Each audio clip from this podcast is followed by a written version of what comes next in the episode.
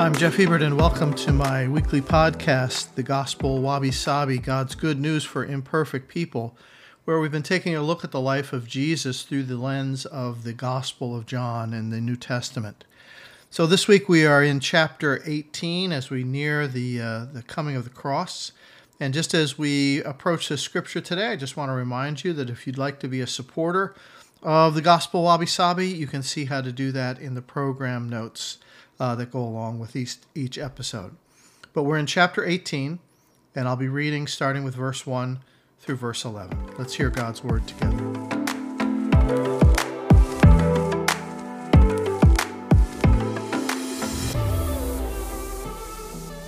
When he had finished praying, Jesus left with his disciples and crossed the Kidron Valley.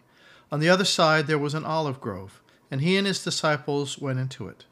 Now Judas, who betrayed him, knew the place, because Jesus had often met there with his disciples. So Judas came to the grove, guiding a detachment of soldiers and some officials from the chief priests and the Pharisees. They were carrying torches and lanterns and weapons. Jesus, knowing all that was going to happen to him, went out and asked them, Who is it you want?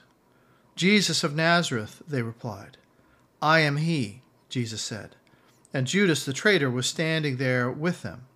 And when Jesus said, I am he, they drew back and fell to the ground. Again he asked them, Who is it you want? And they said, Jesus of Nazareth. I told you that I am he, Jesus answered. If you are looking for me, then let these men go.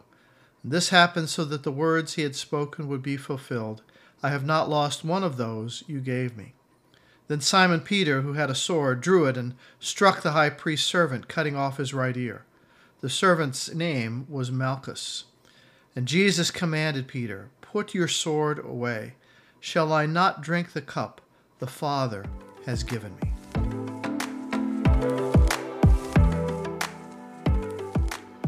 Well, I'm sure you're all familiar with the magical and mysterious world of Harry Potter. Uh, his novels have captured the imagination of readers all around the world for the last, I don't know, 20 years. It's a literary phenomenon that made the author J.K. Rowling one of the wealthiest women in England. And one of the movies uh, is called The Prisoner of Azkaban. And in it, it has a plot line about the backstory with Harry Potter, about the betrayal of a close friend. You see, at the very beginning of the Harry Potter saga, Harry's parents are killed. And in The Prisoner of Azkaban, we discover that their closest, most trusted friend, Sirius Black, is accused of being the one who betrayed them and then caused their deaths and everything else that had happened uh, subsequently. Betrayal. It is such a powerful feeling, such a powerful theme, and the closer the friend, the deeper the shock and the anger. Have you ever been betrayed by someone that you trusted? I don't mean a little backstabbing, uh, some petty disagreements. I mean full fledged, lie to your face, destructive betrayal. I can think of only two people in my life that fall into that category. There's something in betrayal that simply violates our sense of order, of basic decency, of, of safety. I mean, if you can't trust those in your inner circle, your innermost circle, who can you trust? And so Jesus was betrayed. And that led to some terrible hours of humiliation and torture. But the, the, the betrayal, the suffering, the torture is not the main theme of the gospel writers and not the, thing, the main theme of Jesus' life either. Though the details are included, the focus consistently throughout all the Gospels is on the power of Jesus' presence in the midst of his betrayal, in the midst of his sufferings, and his glory as the Son of God. And so when we look at the death of Jesus, we see something so unique. First of all, we know that his death was voluntary. He was not the sad victim of circumstances. He willingly laid down his life. His death, number two, was definitely the fulfillment of God's great plan to bring forgiveness and salvation to the world. And third, his death was a great expression of his majesty, so that we might stand in awe at the foot of the cross with the soldier who looked at Jesus and truly, this was the Son of God.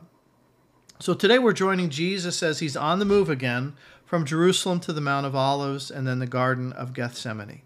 To get there, he has to exit Jerusalem. He goes through the the uh, lush valley of grapevines and crosses the Kidron Brook. All these events took place during the Jewish holiday of the Passover, and every home in Jerusalem was going to have a meal of the Passover lamb. That's a lot of lambs. These lambs had to be sacrificed in the temple, and the blood poured out on the altar. Now, historians estimate that there were well over 200,000 lambs that were sacrificed in this way during the week of Passover. 200,000. You can imagine what the temple courts looked like. I mean, they were literally a slaughterhouse. Now, from that altar, there was a channel that drained the blood away. Well, guess where that blood went? Into the Kidron Brook. It's not real ecological, but it had to go somewhere. So as Jesus stepped over the brook, it was probably still red with the blood of the lambs sacrifice. So think about that for a moment. The lambs that symbolized the sacrifice of the Messiah, the one who would bear the sins of all the world. And I wonder what was going through Jesus' mind as he stepped over the brook, saw the blood, with his own sacrifice so imminent. And so they are going to the garden in Gethsemane. It's a private place for prayer. Now, space prohibited people from having gardens next to their homes inside the walls of Jerusalem. And they were forbidden by Jewish ceremonial law from using any kind of manure as fertilizer inside the city walls. And so wealthy people had small gardens outside the city behind locked gates. And Jesus must have had an unnamed friend with such a garden who gave Jesus the key and free access. Today in Israel, this area is set off as a religious tourist site, and there's a little chapel there maintained by the Franciscan brothers. In it are eight immense olive trees that possibly were alive when Jesus was there. It's where Jesus liked to pray with his disciples. Now, other gospel writers go into much more detail about Jesus' prayer in the garden, his agony over facing the cup of death that he is about to drink, how he sweats drops of blood, how the disciples can't seem to stay awake with him. Now, John kind of just leapfrogs right over all that stuff into the betrayal. I guess because it's already been told. You know, John seemed to like to tell uh, a different angle or the new details that weren't contained in the synoptic gospels. So John leapfrogs over all that stuff into the betrayal itself. So G- Judas knew that the garden was there. He knew it well because he had accompanied Jesus there probably on many occasions. Judas and the soldiers appear kind of coming through the shadows with their torches. How many? No one knows for sure, but it does say some were from the Jewish temple police, and there was a detachment of Roman soldiers who, who carried actually a even greater authority. Now, the Greek word used to describe the Romans, speria, which means at least a detachment of 200 men armed to the teeth. It could mean up to a thousand soldiers. That would be a pretty big crowd. But whatever the number, it was a big force coming out to capture this unarmed Galilean carpenter and his 11 misfits. Now, 700 years later or earlier, the prophet Isaiah wrote of this Messiah that he will be led as a lamb to the slaughter. 200 soldiers to get a lamb. I guess they were worried about some kind of an uprising by Jesus, and that's why they came at night secretly to take care of Jesus before anyone could do anything about it.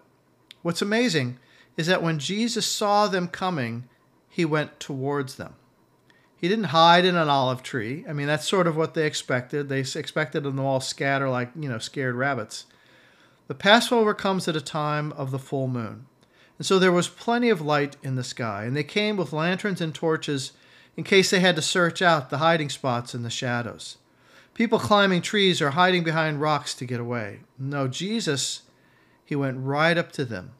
Who is it that you want? Who are you looking for? You see, Jesus was totally in control of the situation. It's almost as though he said it almost casually, like, Hi, fellas, what's up? There was no panic in his voice. There was no attempt to escape. What follows is a pretty odd conversation because Judas just, as we know in the other Gospels, Judas comes up and kisses Jesus on the cheek.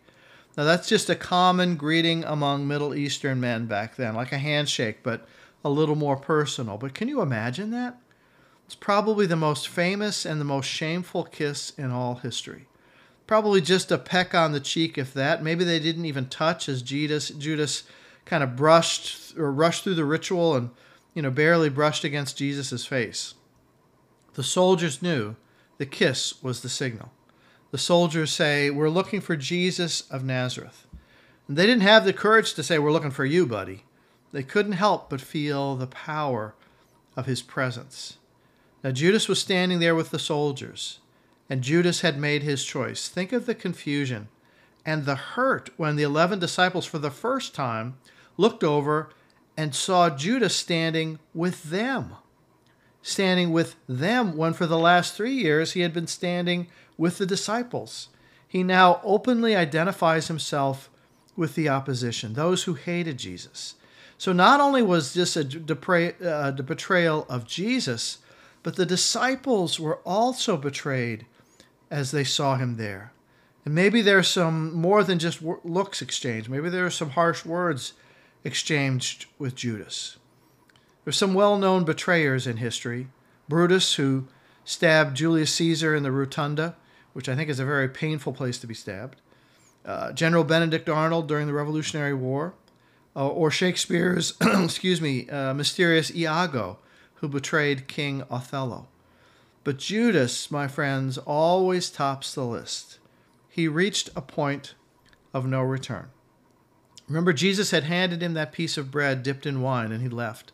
The disciples didn't know what Jesus, what Judas was going to do or why he left, and tells we're told that Satan entered into him. The sad truth is that it's possible for us to get to a place where we might reject the love of Christ over and over again, that we completely sell out to the enemy of God and have total rejection of him. But we also know how big is God's grace if we ter- simply turn to him and repent. But Jesus here simply says, I am He. And I love this. It tells us everybody falls back. 200 guys plus with swords and shields and all the rest. Jesus let out just a little finger, fingernail's worth of his power, just came out of him, and they hit the dirt. I mean, they were knocked flat. What amazing power to show that Jesus was in control. Can you see the soldiers trying to recover their bluster and their courage in the face of this power that just kind of knocked them down? The kind of majesty that they were confronting? Is there any doubt that Jesus is in control of this whole situation? He did it to emphasize the point that they were not taking his life from him. Jesus was laying it down. I don't know if you saw the stupid comments by uh, Representative Lauren Boebert uh, last week, she joked at a Christian conference that Jesus didn't have enough AR 15 rifles to, I quote, keep his government from killing him. Unquote. I mean, that's just an embarrassing thing. Embarrassment that she doesn't actually know what Jesus was doing at all, and she's speaking at a Christian conference. In fact, as we'll see in a minute, Jesus didn't want his followers to use any violence to try and save him, as he rebukes Peter for using a sword. Jesus, Jesus doesn't need our help, friends. In him there is so much power, the power of his presence. He doesn't need our help. I wonder how much we utilize that power today, how much we believe in it. Have we overlooked how we could use that same power in positive and constructive ways? Years ago, excuse me, I met a guy named Verley Sangster. He's this big black guy who's an urban minister in Chicago, lived in a very tough, tough neighborhood told the story of how one night he was on his way back to his apartment and he felt the cold steel of a revolver pressed up against his head. Two big guys wanted to rob him, and Verley was big, but he was big in faith too. So he just brushed the gun away and he asked them, What are you doing? Is there something that I have that you need? Well, let's talk about it. How can I help you? And they stood there in the street and they talked for about an hour. They couldn't find work. They'd given up on just about everything. They had to exist some way or another. And Verley said, You know, I'd be doing the exact same thing you're doing were not for the power of somebody else in my life. And he went on to tell him about the power of the Lord Jesus. Some cars drove by, the robbers took off, but it was very powerful to have had somebody look at them with the loving power of Christ. Friends, never forget there is power in Jesus. Take authority in his name. There are stories of people in dangerous situations who take authority in Christ's name and say, I command you in the name of Jesus. In the name of Jesus Christ, this is wrong. Well, while the soldiers are getting up off the ground, Jesus said to them, Let these other go. In verse 8. fulfilling what he had prayed about. I lost not one of them. But Peter, you know, what a knucklehead. He doesn't know what to do, so he grabs his sword and cuts off an ear. Now, Peter was a good fisherman, but he was a lousy swordsman. Lots of people criticized him. What was he doing with a sword in the first place? Was he still hanging on to the delusion that, you know, the fantasy that Jesus was going to lead them in a rebellion against the Romans? Possibly. But you know, Jesus, Jude, uh, Peter was a Peter was a man of action. Like a lot of us are thinkers, we're into the process, and Peter didn't process. He didn't have a five-year plan. He just wasn't that kind of guy. So in one sense, you do have to admire his courage. I mean, at least he did something. He meant well, he meant to do the right thing, but unfortunately, he was misguided. Why in the world, now, didn't the rest of the soldiers just jump in on Peter and just slay him? Imagine 200 cops out to arrest someone. Somebody whacks a police officer. What are they going to do? Are they going to say good right hook? No. You hit a police police officer with 200 police officers around, and school is out. They would be on them all in a second. They wouldn't just stand by and watch one of their own with some crazy man cutting off his ear. How is it that the rest of them just stood there? Why didn't they just rush forward, start swinging? I mean, the man's crying out, there's blood, his ear is in his hand. It's all the excuse they needed for a wholesale slaughter for resisting for resisting arrest. Again, they could have just done away with the complete situation. They would have been in their minds justified for slaughtering the whole bunch. But again, we see the power of Jesus' presence, his power to control this dynamite situation. So Jesus did something very unusual. He healed the man's ear, but it was not in response to faith. You know, almost every other time Jesus healed someone, there was an expression of faith or an asking for help. Almost every time someone is asking for help, and this time he healed when it was not requested. And the servant's name, the servant is named. Why? Why give us his name? Well, I think people later on were going to know this guy named Malchus. Maybe they would know his testimony of how his ear was healed. I think maybe we're going to see old Malchus in heaven because I'm sure it's possible he became a witness for Jesus after his ear was placed back in place. Hope it wasn't upside down or anything like that. Jesus got it right, I'm sure. But imagine that. Jesus knew it was time to restore what had been broken uh, falsely. And John doesn't record it, but the other gospel writers do. Jesus said to the disciples, Do you realize I could call down legions of angels?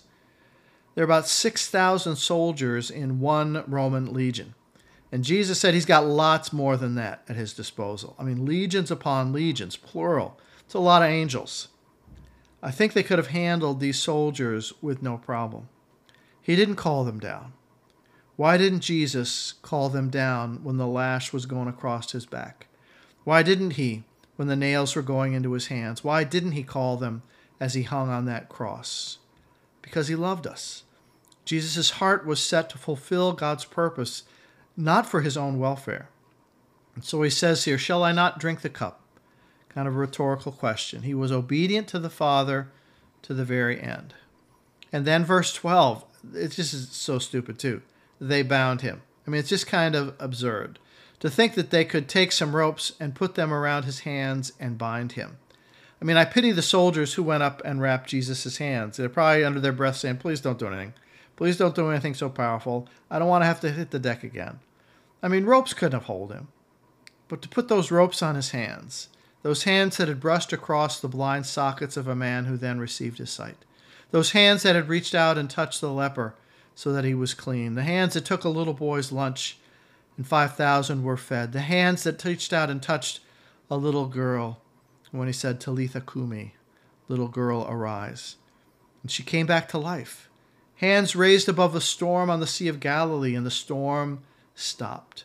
Those hands they now bound. How absurd. Remember this rope, nails, they didn't hold Jesus to the cross. What held him there was his love. God so loved the world Jesus so loved us that he came to give himself for us. So they bound his hands, and to say his hands are not bound. In the same power of His presence, we can reach out and touch anyone around us who seeks Him, who needs God's touch of grace and healing. Believe with all my heart that He stands ready to reach out and touch us in the same power of His presence. Now, perhaps you're new to this podcast, you're new to all this stuff. Perhaps you've heard about the Lord, but you've never really allowed Him to touch your life, and you've never experienced the touch of eternal salvation. And I just pray that you would let Him come into your life, that you turn to Him as your Savior and Lord, and allow Him to transform your heart, your own life through your faith and trust in Him. And if you've been a believer for a while, I hope you'll fall in love with Jesus all over again when you realize how much He did for you how precious you are to him. For him to lay aside all the power of heaven, knowing, knowing it would lead to his execution. So, I want to close. Uh, I just want to read the words of a great old hymn that I think captures the essence of what I'm talking about. It's called I Am Not Skilled to Understand. It goes like this I am not skilled to understand what God hath willed, what God hath planned. I only know at his right hand stands one who is my Savior. I take him at his word indeed. Christ died for sinners. This I read. For in my heart I find a need of him to be my Savior. That he should leave his place on high and come for sinful man to die, you count it strange? So once did I, before I knew my Savior.